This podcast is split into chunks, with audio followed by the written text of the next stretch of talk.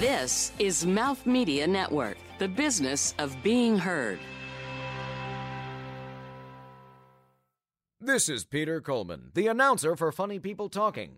I have the greatest job in the world, because no matter how terrible I am, I still look about a bajillion times better than the hosts on this show. Right now, I look fantastic, because this is Funny People Talking.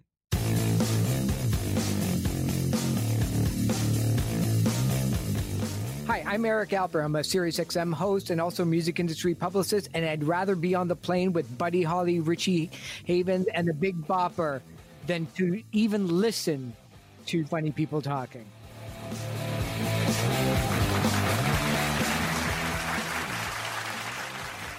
Well, hello, everybody, and welcome to Funny People Talking. I'm one of your hosts, Mark Rako, and uh, man, oh, man, oh, man, oh, man, oh, man, am I excited for today's episode. Not as excited as Elsie, by the way, as you'll discover shortly, but I just want to say welcome to the show. I'm Mark Rako, one of your hosts, and of course we have Dresden here, who I should note, I can see her on our little video screen here.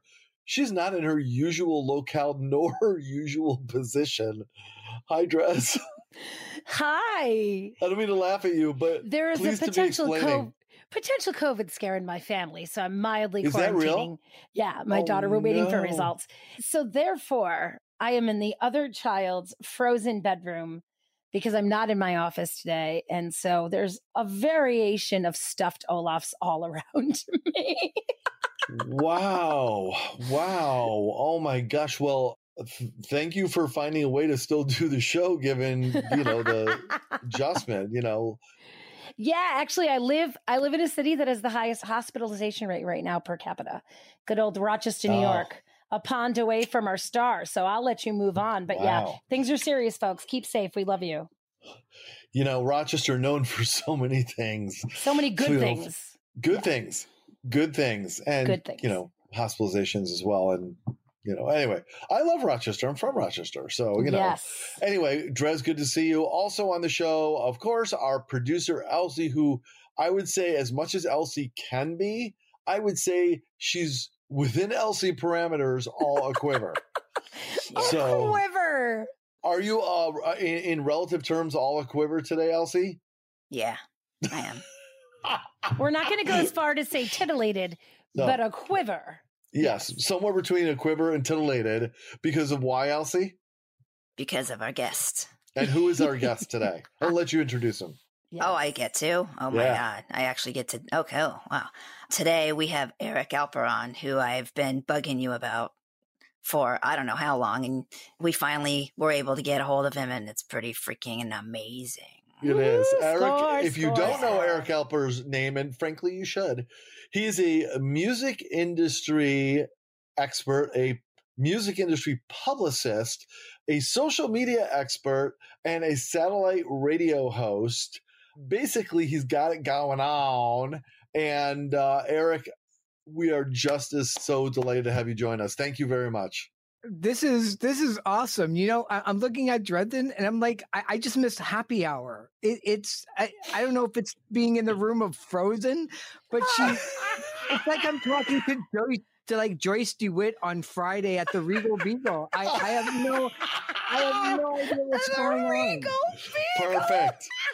Perfect. I don't see any reason to go on with this show. We've covered the Regal no. Beagle. I feel our right. mission is accomplished. Yeah, that's but let's it. go on. Let's go on anyway. This is well, awesome. Welcome. I'm so thrilled to be here. Thanks, Elsie, for for mentioning me. Um, and you know, this is great. Absolutely. Thank awesome. I just want to say, every time I hear the Pina Colada song, in my mind, the setting for that is inside the Regal Beagle. But but oh, I'm getting enough of my fantasies. That's hilarious. Well, if you were to crawl into my mind, it looks a lot like the Regal Beagle also. So, you know. Mine looks like the inside of I Dream a Genie's bottle. But continue. But I totally on. believe that, by the way. Okay. Anyway, well, uh, this is going to be a great show. Uh, Eric, glad you're with us. It's going to be a good, fun ride. Uh, I, I want to share all, with all of you a, a little uh, story about a woman I met in Union Square. Uh, we're, of course, going to do our tribute to Tina Fey, uh, another Dresden moment, uh, which we will explain to you. Chosen, Eric. Chosen just for Eric being here today. And Elsie has told me she would like to do more of her pros, prosnogit. How do you say that? I, I'm a little worried about what you were going to say. She likes to prosnot prost. Oh my God! How do you say it? Elsie? Elsie, please help him. Prosnog- I don't know what he's even talking about. She likes to look into the future. She likes to look into the future. Prosnogator? No, what is it? Pros- Mark Mark needs Google for his for, for a word factory we spoke into. He's what like, is I don't that know word? What I'm talking about. But this this this already sounds disturbing. Do I need it's to be disturbing. a part of this? No, well, you won't be a part of it. But basically, uh, Elsie uh, likes gonna to look into review- something of. Elsie's going to look into something of his that begins with the word pros, hence yes, his fear. Pros, prosnogate. Yeah. I don't know. I'm going to look it up. I'm going to look it up during our break, but I want to tell all you good. basically Elsie Elsie can look in the future and do a movie review without even seeing the movie, just based oh, on yeah. its description. Yeah. And yeah. Uh, we're going to do yeah, a little yeah, bit of I that. Plus, I got it. Plus, uh, yep. uh, uh, one of our favorite uh, improv games that I've selected just because Eric is here with us. It's so appropriate. Oh, I thought we were already talking about it with you pronouncing the word. No, that's just my normal. I thought, I thought somebody just gave you a word on that's... paper and you were like, let's get Mark to pronounce this word and see what happens. And, and you want to know no. what's the best? We haven't officially even started the show yet. That's not, it's not even, uh, that's not, it's just, you know how bad it is? I tried to Google the word. Oh, it is. Here it is. Pro- Prostonginator? No, that's not it. Anyway, uh, I, I got a Google result that isn't a word. It's so odd. So anyway, Mark's going to go study for the, the S A T. I know. Oh um, hey, Mark, should we start the, the show? It's the three hundred sixty-sixth word on so the word of the day commercial calendar for the for the public school system in Rochester, New York. Oh, oh no! Oh, you you should know about his reading lists when he was a kid. I, oh yeah, funny thing, Elsie. Yeah, awesome. uh, Elsie constantly teases me because every time she goes, did you ever read this? Read this book, and I'm like, no, we never had in high school. It goes, oh my God, what was on your reading list? Mad Magazine, yeah, yeah. you but know, Mark, or something like but that. Mark so went to one of the best schools in the country, but that's a whole nother story. It's but so there was weird. Nothing on the reading list. I know, except I don't know. for their E L A program. I know, right? Anyway, oh and of God. course, we're going to dig into uh, all things Eric Alper. I can't wait. But first, Digging a in, quick, we're quick, in. quick, I know, question for Dresden. Yes, sir. Dresden. Yes. Yeah. A funny thing, uh-huh. uh, you know those, well, of course you know because they're there, but Eric and Elsie, you know those little bottles that you, you pop the cork and these streamers come flying out of them? Oh, yeah, yeah, oh, yeah. yeah. I see no less than sixty-seven to sixty-eight of them surrounding you, Dresden, in your daughter's room there. And uh, what I love is each and every pack, one of them. They're not packing streamers. They've got this where she puts her weed in it. Yes, exactly. Well, each and every one of them has a picture of Olaf from Frozen on them. Yes, they uh, do. Well, I, now, I, I understand how they go with the theme of the room, but what I'm trying to figure out is what is it that we're going to – like this seems like a huge celebration and possible safety hazard coming someday. So what what is with the sixty-seven to sixty-eight right. mini so, streamer? So instead bottles? of a drinking game, I had, you know, an end of the season, all the pool boys who work on my pool, I had an end oh, of the season God. party for them. And, you know, we had to stay socially distanced and they're not all over eighteen. So I couldn't, we could over twenty-one, so we couldn't drink. So we did the, the poppers instead. And, and every oh. time I said something funny, maybe because I pay them, I don't know, but they popped the, the funny poppers, and so it. Oh, so there's a lot really, of them left. Is that is that is that a problem? I thought you said they were all popped. Oh, sorry. Okay. Yes, yes. It, so, so yeah. So instead of drinking, my my my legion of um of pool boys, that's what we did instead. It's it's a new trend. We're gonna try it. it. We're gonna par- we're gonna package it and market it. Perfect. For co- cougar end of the year parties. Oh, I love it. What do you think, it. Eric? You game? Oh, I'm so glad the border is closed. um, you're exactly the kind of, of person that I hang out with at one of those all-inclusive resorts, and oh, oh make, makes the trip so much better. That's and like the, whole, the best compliment the whole day, I ever got. The whole the whole basis for the trip is not to get as much sun as possible, but but can we make Dresden pee by the pool, just making oh her laugh God. as much as possible? Oh my God, I love it. I love it. As long as I'm not like one of the chicks you've met at Burning Man, then I'll take the compliment. All right. Uh, well, thank you Alrighty. so much for unpacking that. Uh, hey, uh, hey, Elsie, want to tell me to start the show? Prognostication. Yes, that's it. Prostag- prost- Say it again. Yeah.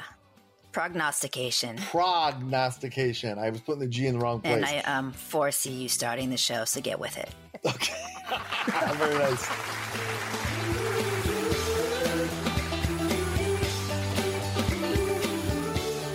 From the Mouth Media Network studios in New York City, this is Funny People Talking with Mark Rako, Dresden Engel, and Elsie.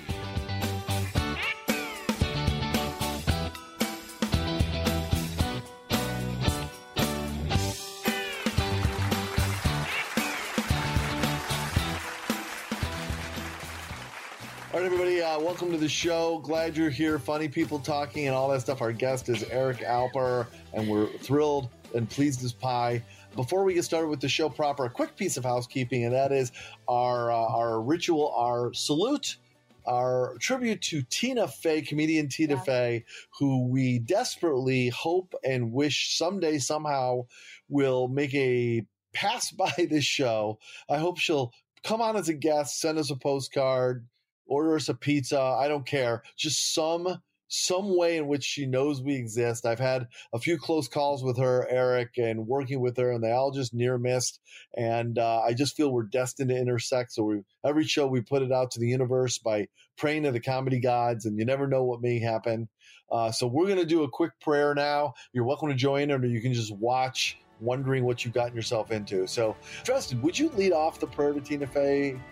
Tina, we want to hang with a girl named Tina. Tina Fey, please be on the show. Tina, please send us a Tina, postcard. Send a word through tin cans, skywriting, smoke Whatever signals. We don't care. We love you. Tina, please be on the quick. show. Tina, comedy gods, we pray to thee. Cool. Amen. We can hey.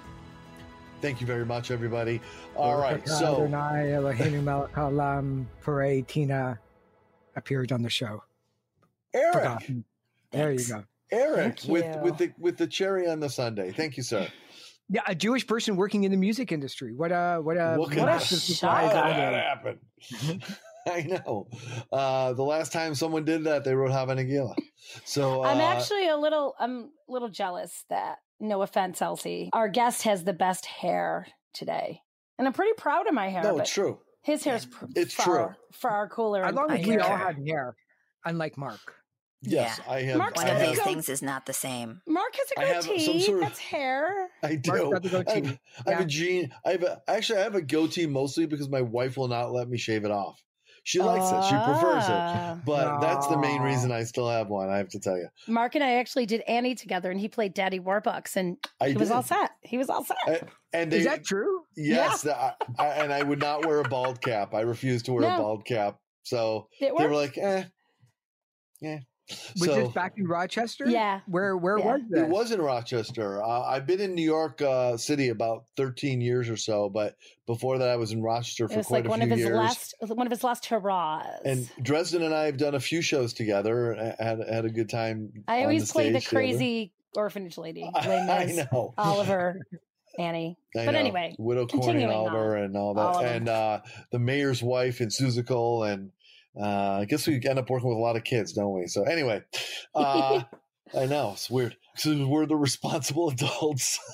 All right. Anyway, moving you on. Know. Before we get on to our next bit, I just had to share a quick story, and I I don't know if this is going to be riveting, but I just feel the need to share. So I don't even think I told my wife this, but recently I had a doctor's appointment down in Union Square. So in New York City, that's around fourteenth street. It's pretty good ways away. And as I walked uh, through Union Square, there was a woman there in, I don't know the exact period, but I'm going to say nineteen forties, nineteen thirties curls. And she was singing in the street like old classics. And she had a beautiful voice, and she was really entertaining nicely. And people were around taking their videos and tipping her and stuff. And I was very impressed with her voice and, and everything like that. And I had just come out of doctor's appointment and, to be honest with you, gotten some favorable news. I was feeling kind of riding high, loving life. And I was like, you know what? the bank's right there. I'm going to go in. I'm going to get her some real money. I don't mean hundreds, but like forty bucks or something, and go tip her. This is, this is life giving me karma. I walk out this beautiful song, this beautiful singer singing. And I, I, I showed her the money before I put it in, just so that she could see, like, it wasn't just a buck, you know, like someone's really tipping you. I was hoping it would put a lift in her step, you know? Yeah, yeah. Put, put it in there, applauded, and I walked away. And I saw her Instagram handle on the, the front of the kettle. She's selling C Ds or whatever. So later I, I D M'd her on Instagram, and I said, and I looked her up, and what I could see very evidently, she appears to be someone probably a little bit involved with musical theater, maybe. She looks like someone who's maybe in her early twenties, mid-twenties, maybe struggling in New York, trying to get it done, out there in the street singing for some change, but not an immense amount of followers. And I say, you know what? I like this story. I think she's amazing. She's just one of those people you see, Eric, who you you, you see and you just go, good God, please someone discover her. She's just yeah. got that thing. And I'm like, you know what? I'm going to play a part. Maybe it'll never lead to anything, but I'm going to invite her on this show. And usually we don't ask people on the show that aren't, don't have something going on that, that is impressive in some way. You know what I mean? We don't just have the average Joe on the street, but I'm like, eh, like we're not, we're not Letterman or the Tonight Show or Jimmy Fallon or whatever, but what the heck? I'll invite her. She'll probably go, oh my God, that's amazing. And I made sure to say, hey, I was the one that put forty bucks in your pot today. You were amazing, blah, blah, blah. We'd love to have you on our show. No answer. Okay. It's a cool. So then I just pinged her. And I just said, hey, just, uh, I want to say, great job again, blah, blah, blah. Let me know if you'd like to be on the show. And she said, thanks. Um, I'll check out the show and, uh, and ask my sister. And I've never heard from her again. And I was wow. really thinking about it and deciding, do I just rest on the fact that she made me feel good in that moment and I did something for her? I invited her. She doesn't have to say yes. And that's the end of it. Or do I be bothered at the disrespect of someone actually throwing her a bone after tipping her some real money, and then she doesn't even have the courtesy to follow up, you know, or even say like, oh my God, thanks for the invite. Let me look into it. I'll I, get back to I, you. I have feedback, but I'd love to No, hear. I want feedback. I'm saying I don't have an answer to this. I, I but maybe I, maybe I am bringing it up to the group because I I have to admit, I'm a little torn on this. It's bothered me a little bit. It is. Eric, you want to go first since you're in the biz? Yeah. So part of me would say that she is under no obligation to make you feel at all happy, sad, glad, because you were the one that took the initiative to put money into her basket or of guitar course. Case or wherever oh, it yeah. was.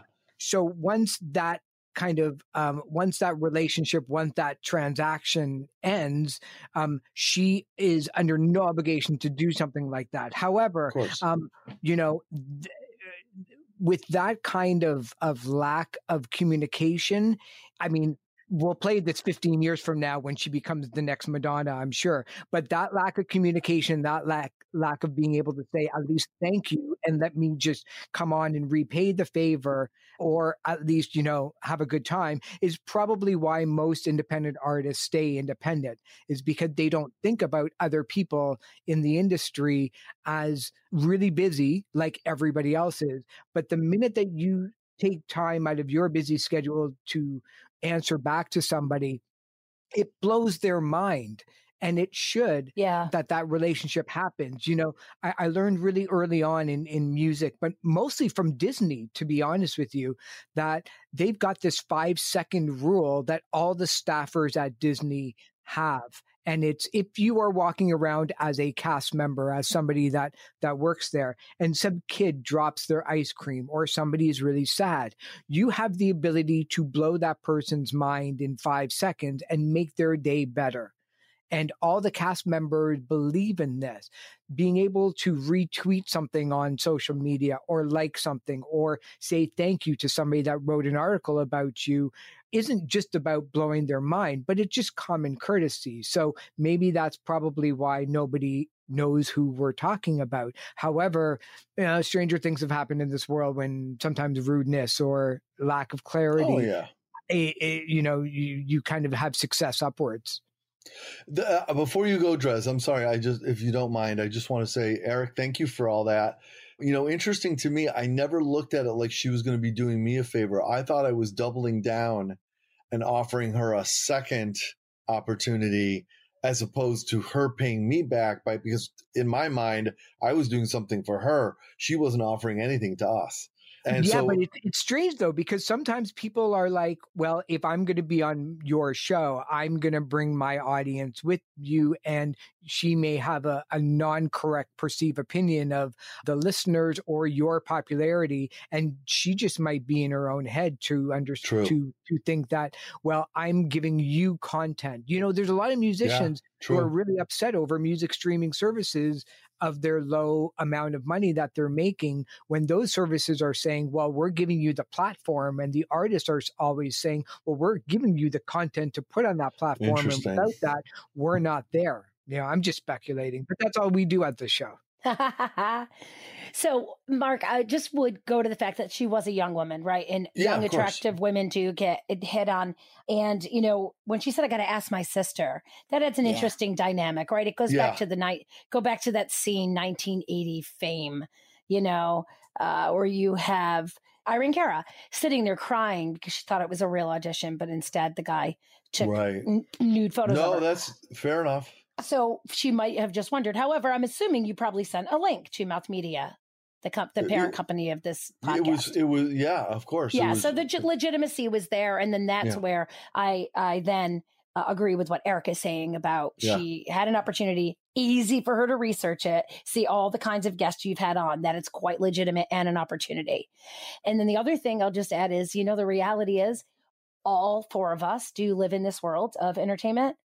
People who don't live in our world probably just have no idea how to do that next thing. I'm surprised when I do P R that often that'll be the first interview that C E O did, you know, and here's somebody's I friend. No, right. It, that is amazing. Yeah. I also, so it's possible they don't have the concept of why true. They need those opportunities. So kind of just added color commentary to everything Eric said. No, I love, I love both of those responses. Actually, beyond my story, just really illuminating information for anybody, I think. And, you know, I'm always amazed to something Eric said outside of Funny People Talking. I'm the C E O of Mouth Media Network, which produces this show. I'm always, I shouldn't say surprised, but I always think it's so interesting how publicists so often will pitch people that are not household names as either executives or yeah. captains of industry or even companies, as if it's an opportunity for us, or they'll pitch it as a collaboration or a partnership, as opposed to being honest and saying, I want to pitch a guest for your show and see if you'd be interested. But it's wrapped up in this wrapping that is as if somehow they're doing us a favor by filling our content, when in actuality what's happening, they're oh, bugging me strange. By these unsolicited yeah. pitches, yeah, which I am you know courteously. That, that's, that's such an American thing. I got to tell you, like I, when I'm I started, courteous about it, I respond to everyone, by the way, but I'm saying. See, you're rare, though, because I just assume that in, in my entire career, nobody has time to write back and say, no, no, no, no, no. But the ability.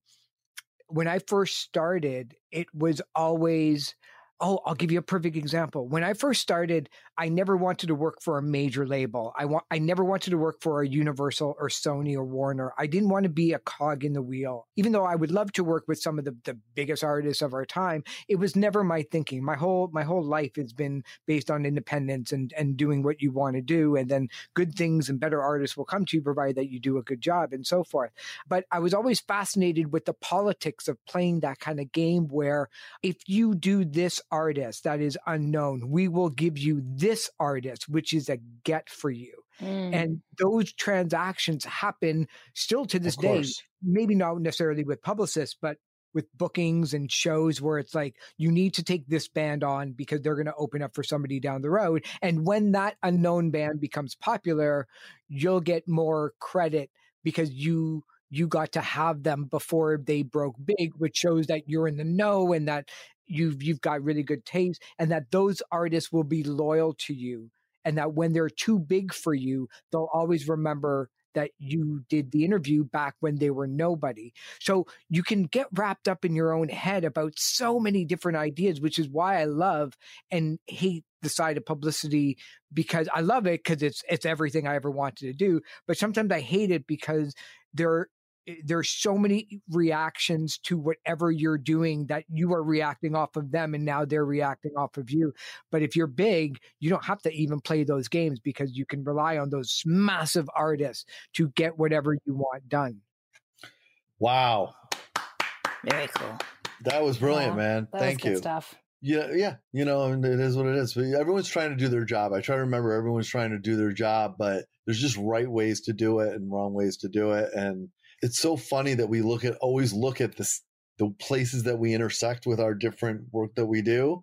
We, we look at it through our own individual lens. Yeah. And, yeah. And, right? uh, And so yeah, so, you probably get this as well. Like yes, every single piece of media that the artists that I work with get, I always say, you know, please share, tag, and say thanks to the site.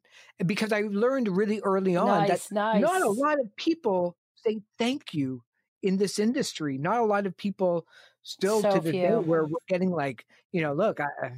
I get like sixteen hundred to two thousand press releases a week for my little blog and the show that I have. I can only imagine what a daily newspaper gets on a regular basis or right. a huge podcast.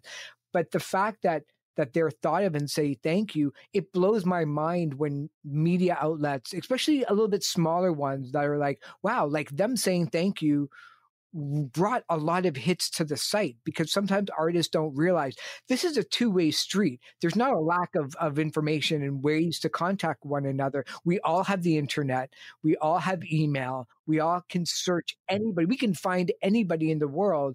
But the fact that they chose to write about you is not really about music discovery anymore. It's mostly about, well, how many followers do they have on social media?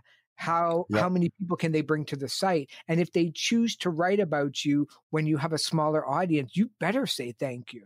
And that's still rare in this case.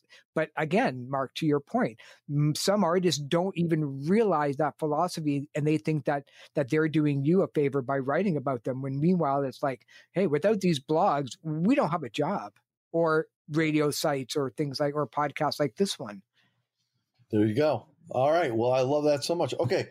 I feel honestly, we could talk for a whole hour about just this. I have like fifteen more things to say or ask about. So for the sake of variety, we'll move on.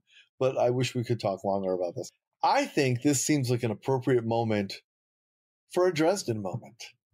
Ah, so okay. Dresden, through her work, just like you, Eric, has encountered quite a number of uh, celebrities in, in her time. Oh, and- does she name names? She names oh, names, not in a mean names. way. Not Tell in a, Dresden's okay. not mean, but, uh, but Dresden's going to be good. It almost always has the person coming out looking really cool, actually. Yes, okay. And Dresden not sometimes. So uh, this is true. Dre- Dresden, what is your Dresden moment today? And now it's time for Dresden Moments. Okay, so the Dresden moment I have chosen for Eric being with us today is, you know, if you look through Eric's social media, which I may add, Billboard and among many other publications have named him top head honcho for his social media site. So, yeah. so many cool things about you, sir, is, you know, you probably, you know, you're, you do a lot with John Lennon, right? You do a lot with mm-hmm. Bowie, right? On your sites. And you probably wish there's questions you could ask them, right? Yeah. I mean, have you have you ever had a chance to interview either of them in your career? No, I wouldn't even know what to say. Okay, I, so I wouldn't even know, you know. Well, it's I'll tell you, where, as a yeah. former former journalist who interviewed a lot of stars, I always had a question that would blow their mind. I always had a question that I could ask them. Like, I remember I brought up some obscure thing to Joan Baez, and a month later, I brought my mother to her concert, and she said to my mother, "I am so sorry I didn't sing Carrickfergus." You remembered that that was my mother's favorite song because it was so, I, Steve Perry, Journey. I said, hey, you know what? There's one hundred forty-four nanas in Love and Touch and Squeezin'. And I figured he knew. He never counted them. I did. My high school friend. na, na, na, na, na. Okay. Back to the story I was going to tell, however. So I, Eric, uh, am normally I have a big Eddie Money uh record album behind me in my office. Um, yeah. I, I, I did work with Eddie and I wrote his biography. Yeah. So while I'm writing the biography, sure, there's things I knew, researching a lot of third party interviews he did. He was an open book and told great stories. But flashback two years prior when we were working on the musical, and we worked on it together remotely for a while. And the director said to the actor who was playing Bill Graham, right, legendary promoter in the field, Bill Graham, Eddie's second father, uh, said, you know what? I need you to do something with your hands in this scene. Most likely you'd be smoking. And so having written part of the script, Sean and I, he was playing Bill Graham, said, I wonder if Bill Graham smoked. I said, okay, you open the biography, I'll Google. sixty seconds later, I said, what are we doing? Eddie's sitting right there. Oh my gosh. I went over. Hey, Eddie, did Bill Graham smoke? He goes, hell no. He was too damn cheap. And scene. So I'm now, like, my automatic thing was to do research when the source was sitting eight feet away. Hey, Eddie, so, could you could you Google this for me? Eddie, what page in the book? So... So it was just a really cool experience that that not only did I get to work on the script with him and so forth, but just for research, right? God, then wow. I wrote the biography after he passed, and if only. So I bet there's so many times in your career when you're telling backstories on albums and wow. so forth, Eric, that you wish you could have said, hey, wait, hold on. I'm just going to go as John. as yeah. You know, I... I, I I ended up doing P R for Ringo Starr for a number of years, for about Sweet. five albums. And um, and he used to rehearse up at Rama, Ontario, just north of Toronto.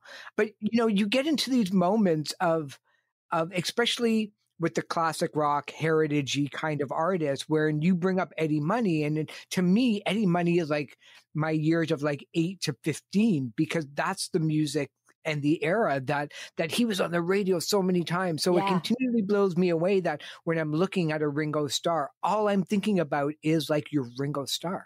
And I just want to ask about, like, tell me about the whole Paul is dead thing, because I need to know. Because I know no one's ever asked you that before. Well, yeah. And, and right? you know, you, you get in these scenarios where sometimes, you know, they're open because it's you, but, you know, somebody like Ringo Starr is, is, is you know, you got to be, I think, a lot closer to him.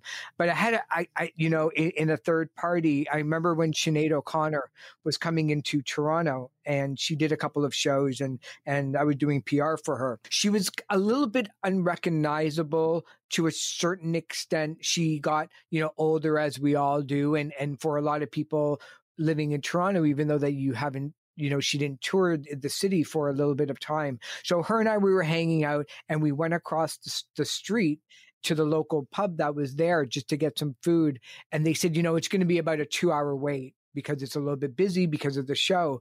And all these people were lined up, were essentially there to eat, and then they were going to go see the Sinead O'Connor show.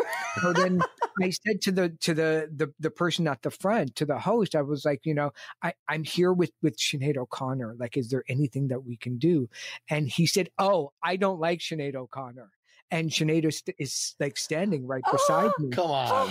And Sinead said, oh, it's okay. There are times when I don't like myself as well. And oh, then, you know, we just, but act. she, she Whoa. was, yeah, she was wow. great at it. But so many, so many moments where it blows me away that even to this day, when I'm working with some of the, the, the music legends that, I mean, look, we're all music fans. We're all fans of what we do. So we got into this business because of people like that growing up. And if you would have told me that I would be working with, you know, a Joan Baez or Sinead O'Connor or the Indigo Girls yeah. or, you know, Ray Charles, it would, it would blow my mind as a teenager, knowing that one day, you know, you'd be kind of contributing whatever small amount to their, to wow. their lives. Yeah. Eric, uh, just out of curiosity. Um, did he, did you did, get a table? You, it, no, that wasn't the question. Did you oh. no, no, no. Did no, you get no, to eat that is, night? Did you get a table? This, I need to know. I am so delighted that we got. We it. didn't get a table. We got takeout. All right, all good. I'm Sorry, so, Mark. I'm As so you were, we I was a... on the edge of my seat. I'm so glad we got an Eric moment, and we got a we table. We did get right an Eric moment. Bathroom and scene. And scene. Eric, this is a this is a completely unrelated question, but I have to ask. My wife is a.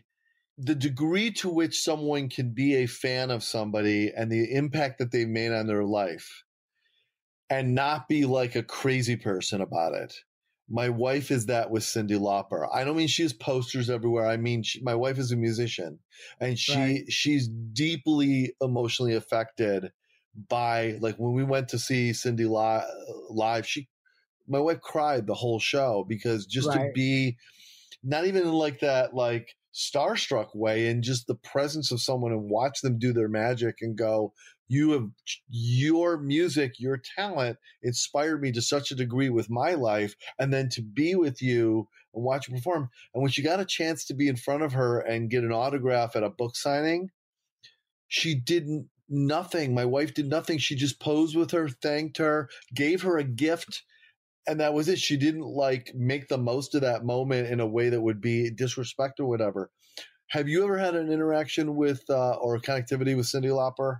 Well, it sounds like your wife was suffering from post-traumatic stress disorder by, by you know, because sometimes people go into shock where it, there's almost like a defense mechanism that that allows them that tell their tells their brains, don't freak out, don't freak out, don't freak out. Yeah, you're in the yeah. car now, you can freak out. Right. Um, There's there's a lot of moments. I, I think probably, you know, the, the first one when I knew that that this was going to be really interesting was was hanging out with Jerry Lee Lewis, because Jerry Lee was the first uh, he, Great Balls of Fire was the first song that I ever bought with my own money on a forty-five in the seventies.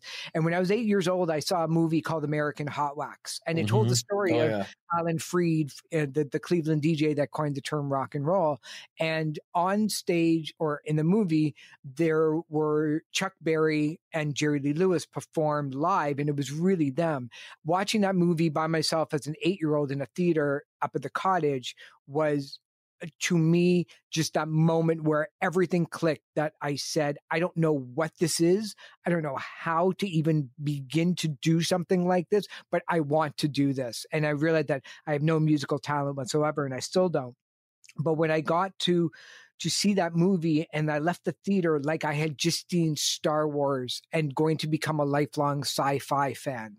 Um, when I got to work with Jerry Lee Lewis for the Last Man Standing album, I was emotionally cool, but my, he could have touched me in the chest and I would have bowled over because my knees were buckling.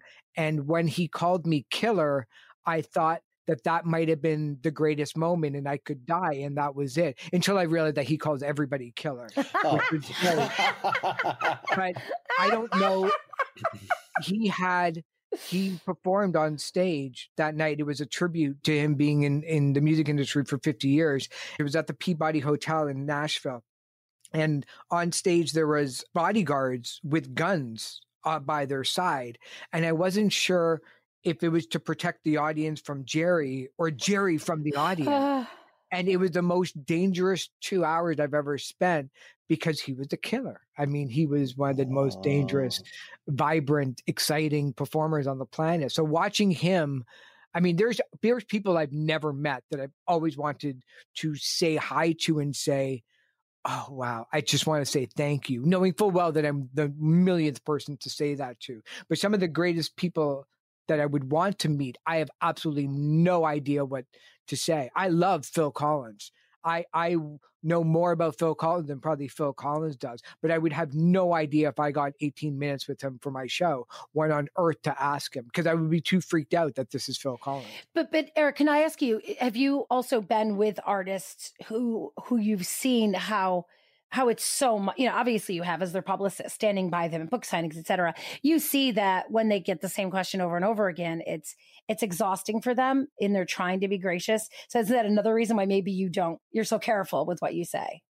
No, I think that there are little games that that musicians play, um, especially when you're in a band. You'll give a little bit of a side eye to somebody. You'll, you'll smile just a little bit. And it's kind of your job to come up with an answer that makes it sound like this is the first time that you're saying it, you know, that it's an intelligent question. I'm, you know, I was work, I'm working with Kathy Valentine of the Go-Go's, and in her book, she talks about how the question in every interview was, so what's it like being in an all girl group? And, you know, I know that the media has to ask that, but at the Ugh. time Ugh. they kept on kind of giving the impression that this might have been the first time to hear about it. But the media knows that they need to ask that question. They they know that David Gilmour is always going to be asked about a Pink Floyd reunion. They you interview Paul McCartney, you have seven minutes, thirty seconds of it is going to be.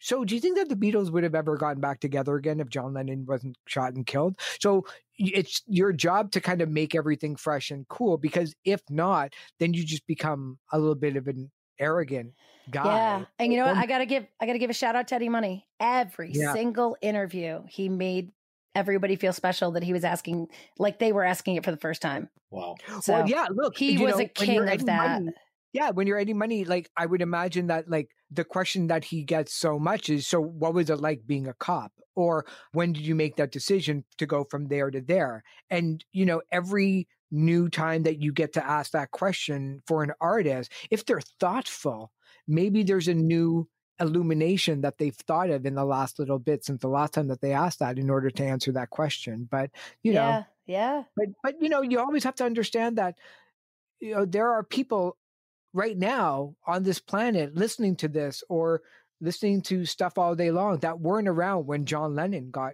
got shot right. forty years ago. So you can't always assume that your readers are going to have the answer to these questions. We're not, most of the people don't read seventy-five blogs a week like we do it, or listen to podcasts. So most people listen to the radio for ten minutes in the car and that's right. it. But you know, Eric, I think there's, you're, you're right on every count, of course, but I, I also think there's another, there's different ways to tell a story. So it's not just that person telling the story the same way, because people are smart and they're tuned in. They can tell when they're hearing boredom, when they're hearing a tape pulled out of someone's yes. head they've told a hundred times. So finding another way to tell that story. And, you know, I, I think about like, uh, this is going to sound uh, uh, morbid, but instead of asking like, tell us about the car crash or how badly were you hurt or was the car totaled? If you instead say, you know, when you were going through the windshield, what was the thought that was going through your mind at that moment? Makes me live that moment differently as an audience member. Yeah. And as an interviewer, I'm likely to get something from that guest that they may have never been asked before that makes them think about that differently and be willing to be generous with their answer because you've given them a moment of inspiration that they yeah. haven't had in a while on that topic. And I think that's the key to get not just getting great answers, but allowing people to experience what might be a first for them in a way that is as genuine and interesting as when that person was first answering these questions, perhaps decades ago. Yeah. Yeah. yeah. yeah. Uh, all right. We're going to take a quick break, as I hate to do. And as soon as we come back, uh, we're going to come back with prognosticator, prognosticative. That's the word I was looking for. Prognosticative movie reviews with Elsie right after this.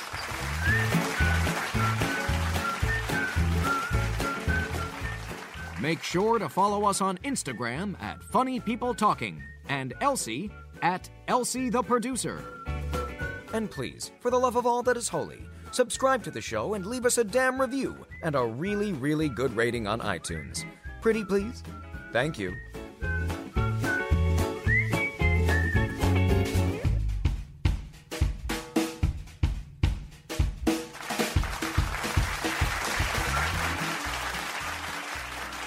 All right, Elsie, uh, clearly we're going to have to change the name of this this uh, this segment going forward. But for now, we'll call it Prognosticative uh, Movie Reviews with Elsie, where uh, I give Elsie a, a, a real description of a real movie that she hasn't seen. But Elsie is so tuned in to basic information on a movie, she can instantly drum up a real solid, reliable movie review on the spot.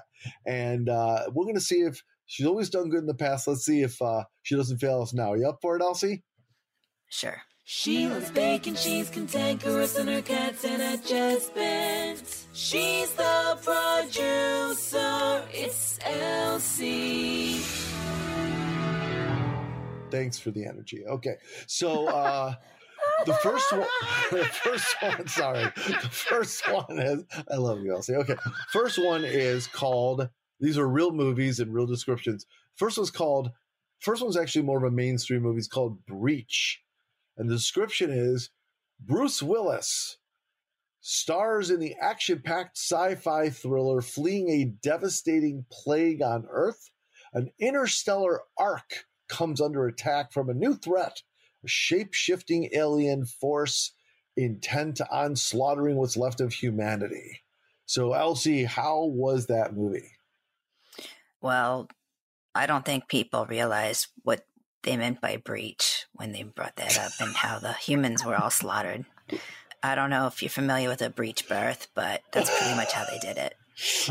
And um, it was it was gruesome, and um, it, it didn't go over very well. It was a sleeper. It wasn't even a cult classic. It just, you know.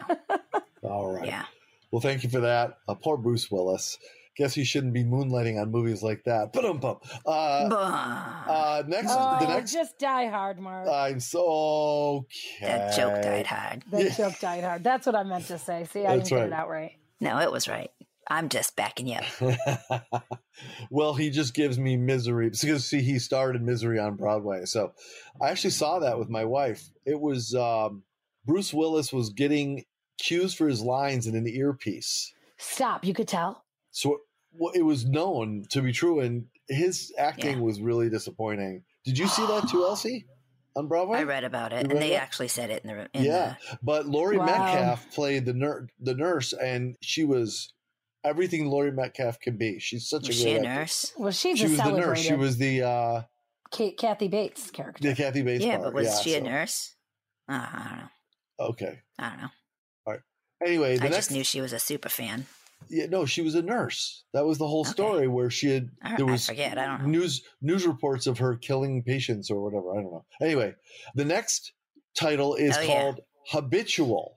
Habitual. And it, here's the here's the, the description. A fistful of drug-popping ravers take a heavy dose of something new and unusual that leads to a hellish trip to an underground party at an abandoned asylum. God, the adjectives. In Salem, Massachusetts, plans to dance and get wasted all night drastically morph into chaotic hallucinations, and as the plot unfolds, the characters fall deeper into a metaphorical, mind-bending hole. That's Habitual. How yeah. was that movie, Elsie? Um, well, you see that one, they, they tried to go into lots of different genre, the whole Salem thing, and, um, you know, the, like, Dazed and Confused patios and stuff like that. And then also for the futuristic part, you know, they're saying now that L S D and what have you are going to help with dealing with, uh, you know, coronavirus and P T S D and all that kind of stuff. So they're good. They're, they're trying to hit so many things and, and so many different kinds of viewers and stuff like that, that, uh, there were a lot of people that were interested in it, but it was a little bit just too mishmash all over the place. So it was everywhere and therefore nowhere. Correct. Got it. All right. Final one.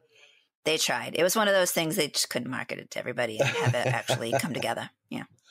All right. The final one is Lupin the Third, colon, the First is the name of the movie. It's an animated film. The iconic gentleman thief Lupin the Third returns. I didn't know there was a first one.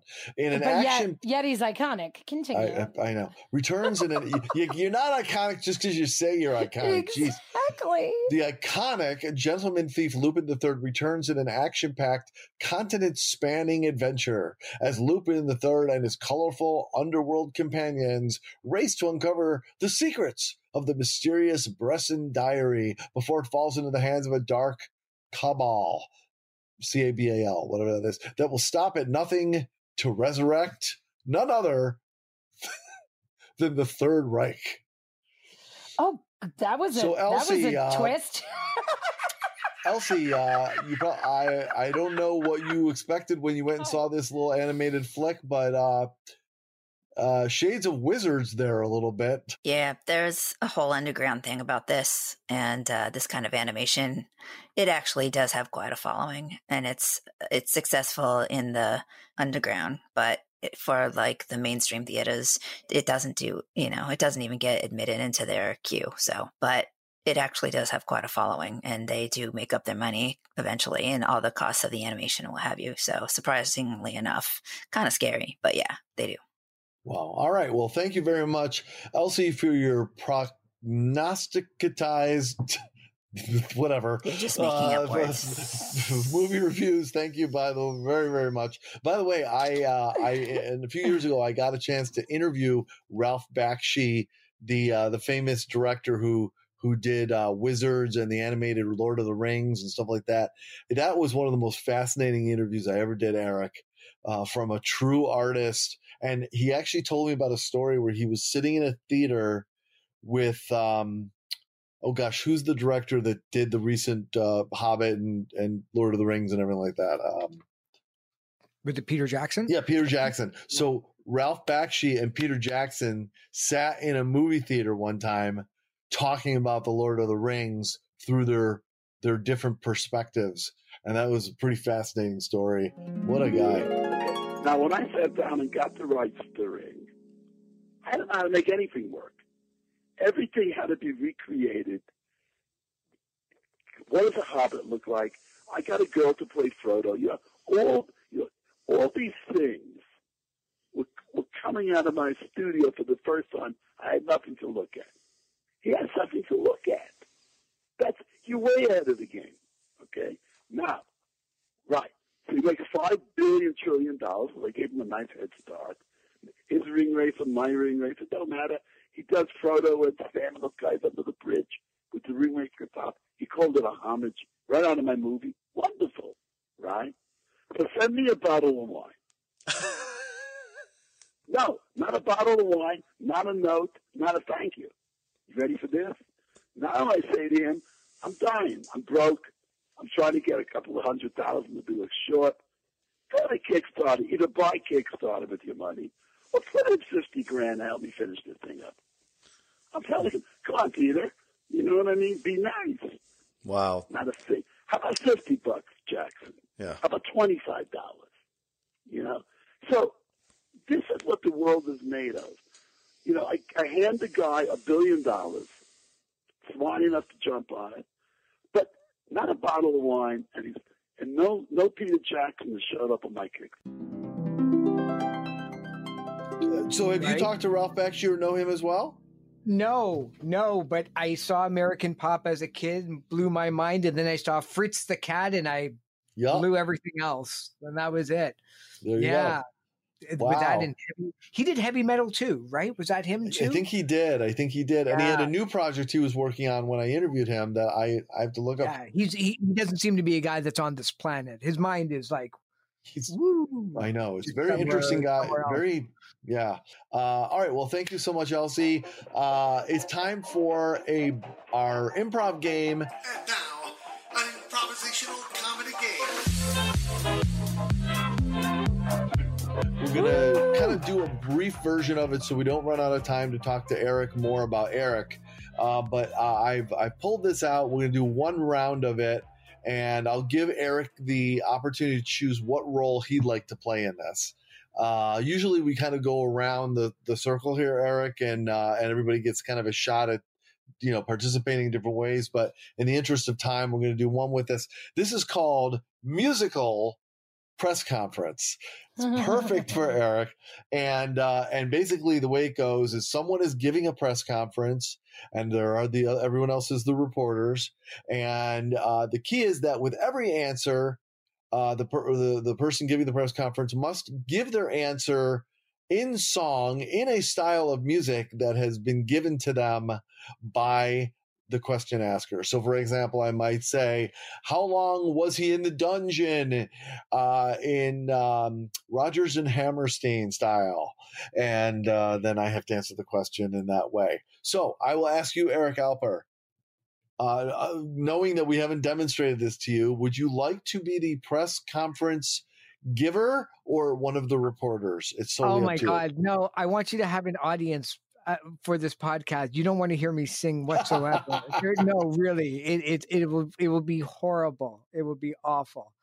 Um, uh, but I will be the um, w- what's the choices of the press conference and the reporters. So you'll be one of the reporters asking. I the will questions. Be one of the reporters. All right, uh, Dresden. I'm not picking on you, but I want to offer. Would you like to be the person giving the press conference? Sure. why not? Okay, great. Okay. All right, so Eric, what I'm going to ask you to do is, would you would you give Dresden a problem that, or a news item that she is now responsible for holding a press conference about, perhaps something that we wouldn't ordinarily think a press conference would be given about? This okay, is, I'm going to give you an example of the kind of thing okay, you could say yeah. just to give you inspiration.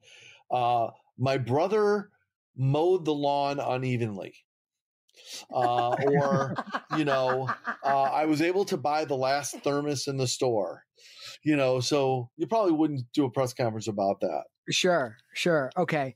Um, uh, recently, recently married duo or recently married artist um, is getting a divorce, scandalous divorce on the front page of every newspaper. Yes. Um, because um, he doesn't know how to properly load the dishwasher. Okay, perfect.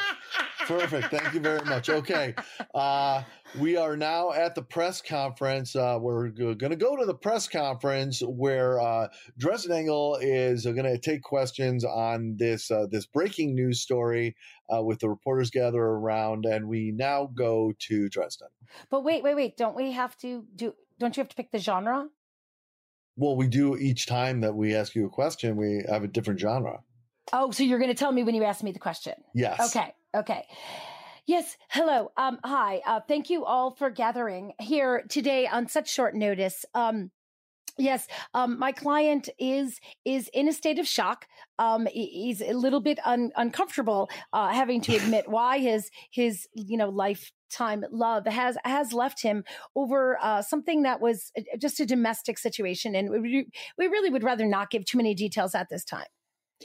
Uh, uh, Dresden, Dresden, Dresden. Yes, yes, sir. Mark, Mister Rako. Yeah, thank you. Uh, I wanted to know uh, what happened to the unwashed dishes, uh, where they are now, uh, and and in the style of um, uh, eighties power ballad, please. So you know, even though I didn't say what the domestic situation was, you still knew it had to do with glassware. Yeah, yeah, yeah, yeah. He put the dishes on the counter and it didn't put them in the shelving of the dishwasher. I'm trying to think. Dresden, Dresden, I got a question. I got a question. yeah, yeah, yeah, I got a question. yeah, yeah. That's Elsie, Elsie. Um, yeah. So, um, I-, I wanted to know, um, uh, did he do the four times up or down in the dishwasher? What was the problem? Vienna Boys Choir. You're hitting Vienna Boys Choir. Vienna Boys Choir. Yeah. You ask these questions.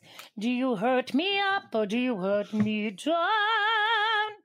Yes, you do. It's the little things that made her go elsewhere to screw. I just gave more scandal away. Bad P R person. Oh, sorry. I guess so. Yes, yes, sir. Yes, Mister Alper. Yes, yes. Yeah, I, I just want to know, um, w- what kind of dishwasher liquid was it? Was it a was it a little tablet or was it liquid? And and can you please answer that in the form of nineteen sixty-five Bob Dylan, please? It was powder. It was not a gel. It was powder. Everywhere, what the hell? It was powder. Okay. I, I have one last question, Mister Rako. Yes, this question. will this will be have to be our last question. Yes, okay, sir. Thank you. Uh, I just wanted to know whether uh, your client is actually going to have any type of career after this incredible scandal. What kind of career can it be? And in the style, if you would, of uh, vocal exercises. He's gonna rise up, up, up, up.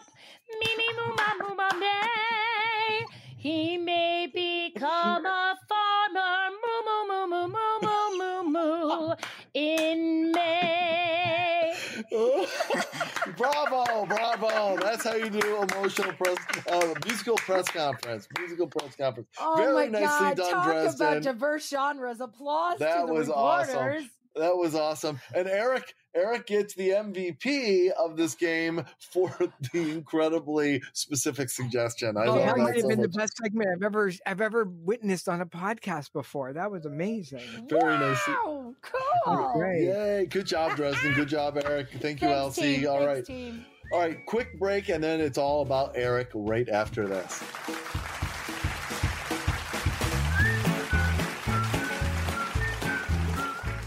It might just be what Melania uses to drown out the sobbing. This is Funny People Talking.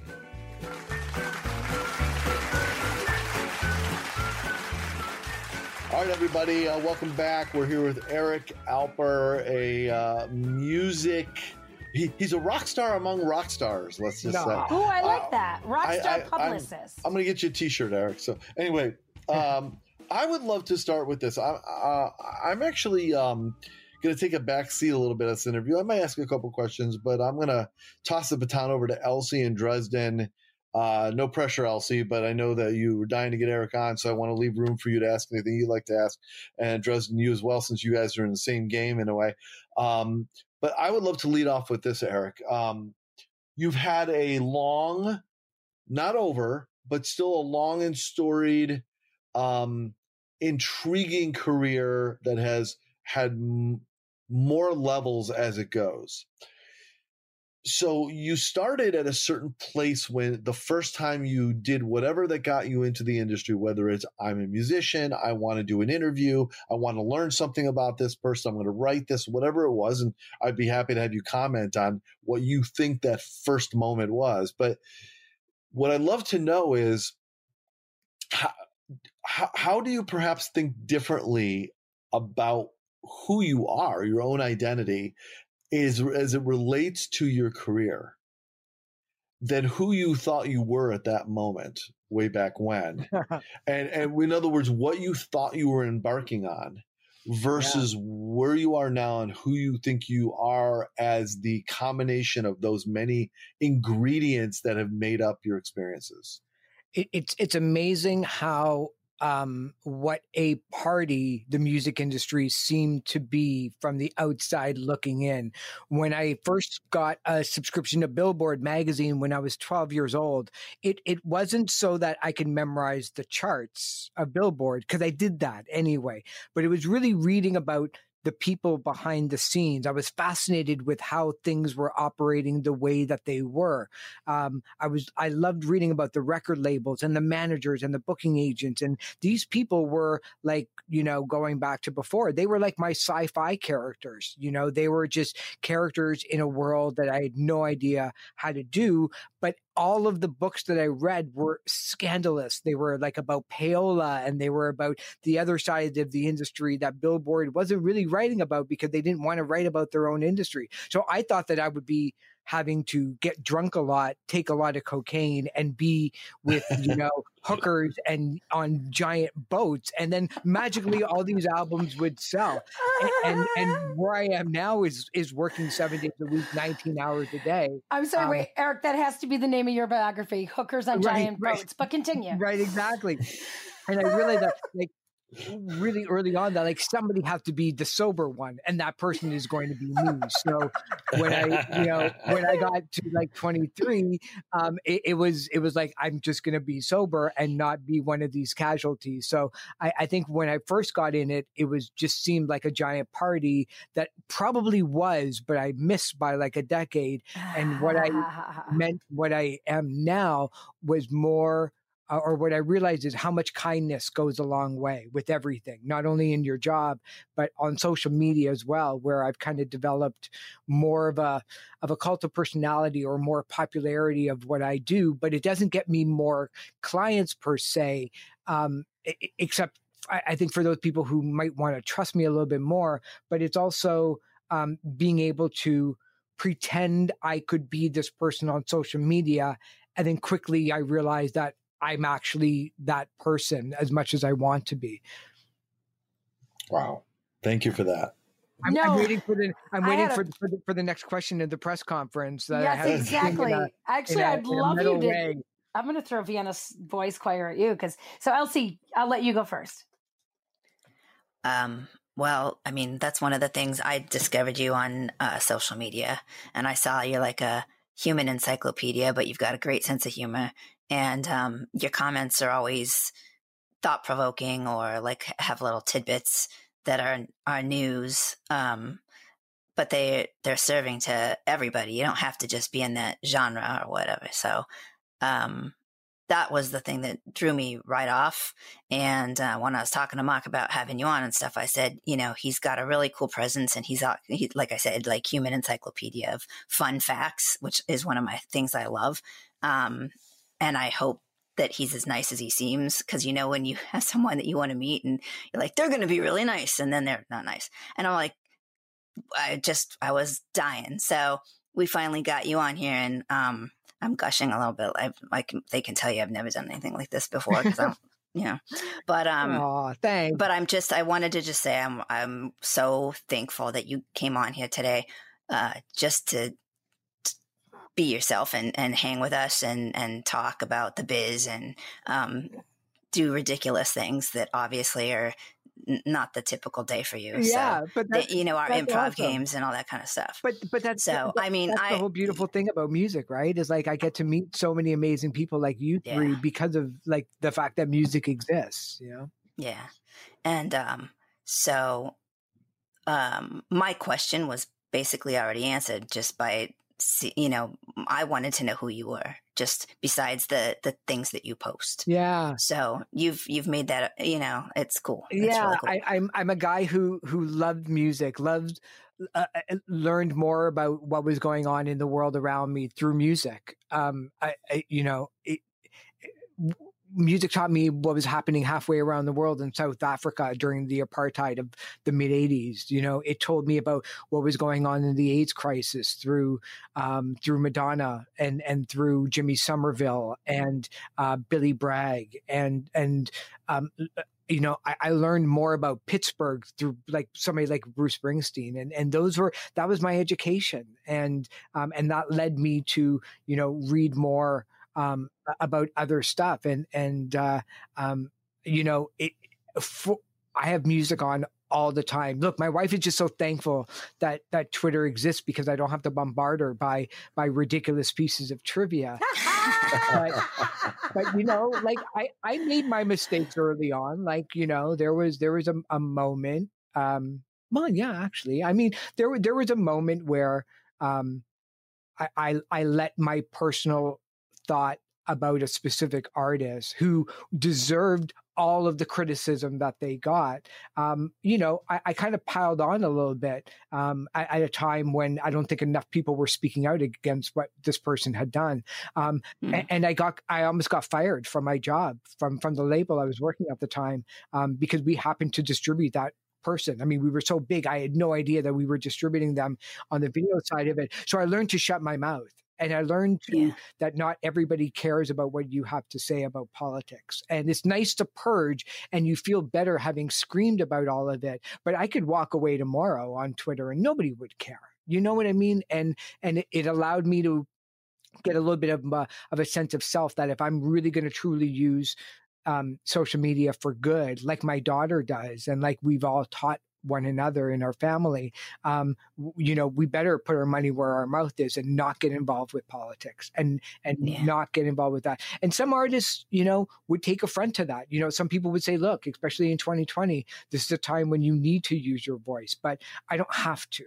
You know, nobody's asking yeah. what Eric Alper has to think about this or that or that. And I only want to kind of bring good stuff. I can't tell you this year, and it's not an ego thing, because I never really received it up until this year, how many direct messages I've gotten from people, especially on Twitter, saying, I go to your stream when I'm sick and tired of the cesspool and the bonfires that's going on with politics yeah. or with the with COVID. And that makes me feel really good to know that at least I'm a diversion to something. And um, um, yeah, and I just post for me and now for you, yeah. which is great. Yeah. Well, I, okay. So you just brought something up, um, which, you know, grew a question in my brain. Um, so you, your daughter, like growing up, you know, everyone has a um, idea of what their parents do for a living, and and usually the kid is like completely, you know, whatever it is. But what what was your daughter's um, like? If someone would say, "What do you? What does your dad do?" Um, how did she describe what you did? Great uh, like, what was? I yeah. love that. Good job, Elsie. Yeah. yeah. Um, when when she was really young, um, I got to work with the Wiggles and Sesame Street and Barney and Strawberry Shortcake.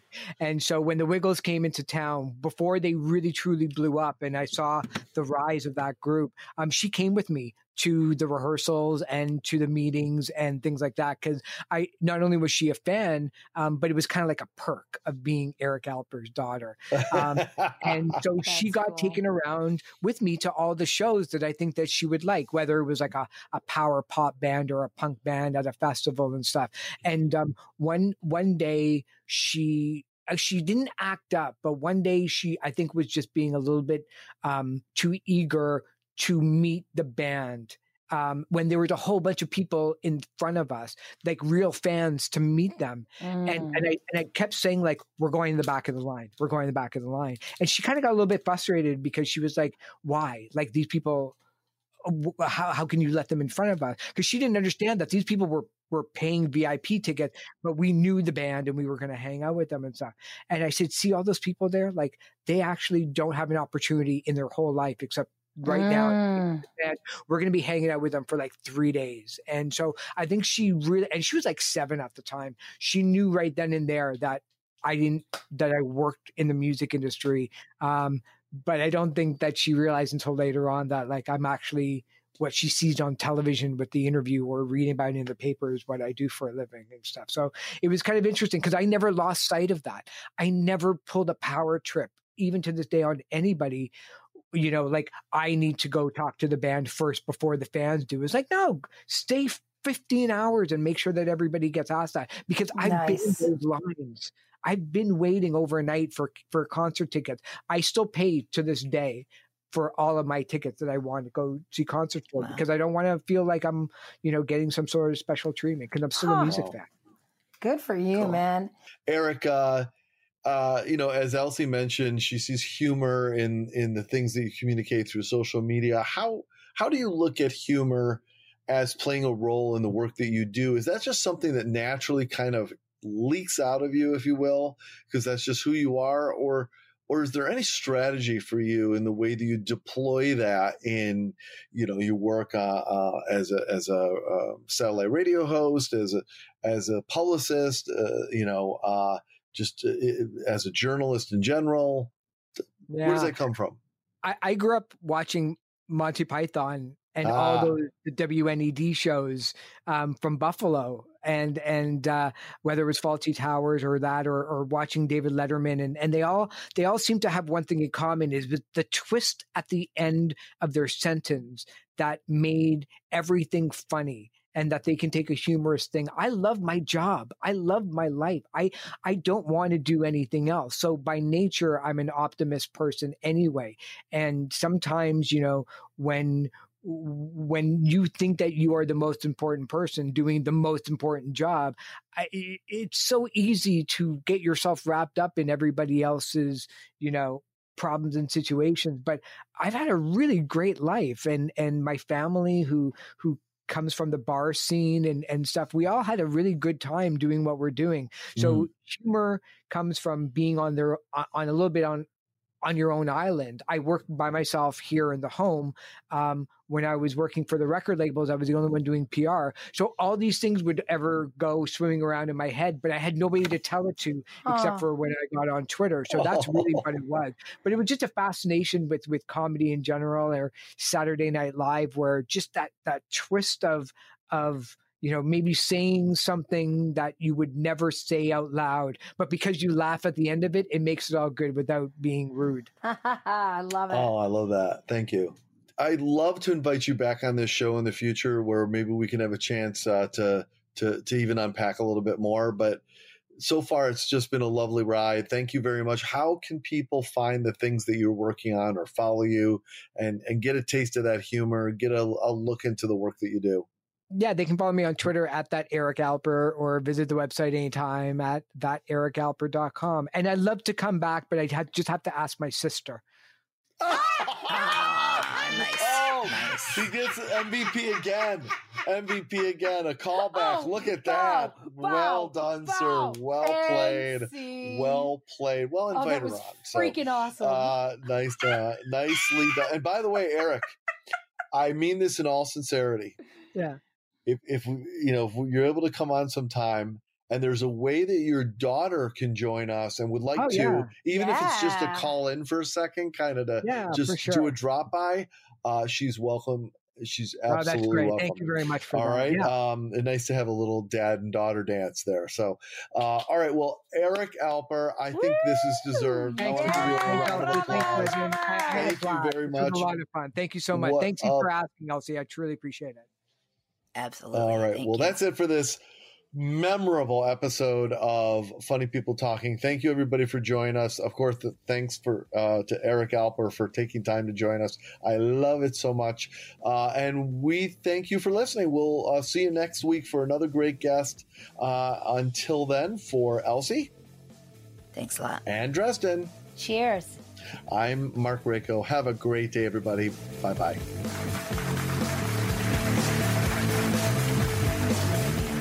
That's it? That's the end of the show? Boy, oh boy, what a crock.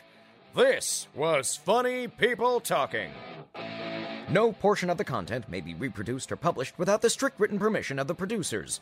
Connect with our show at Funny People Talking or at our website, funny people talking dot com. I'm your announcer, Peter Coleman. Thanks for listening.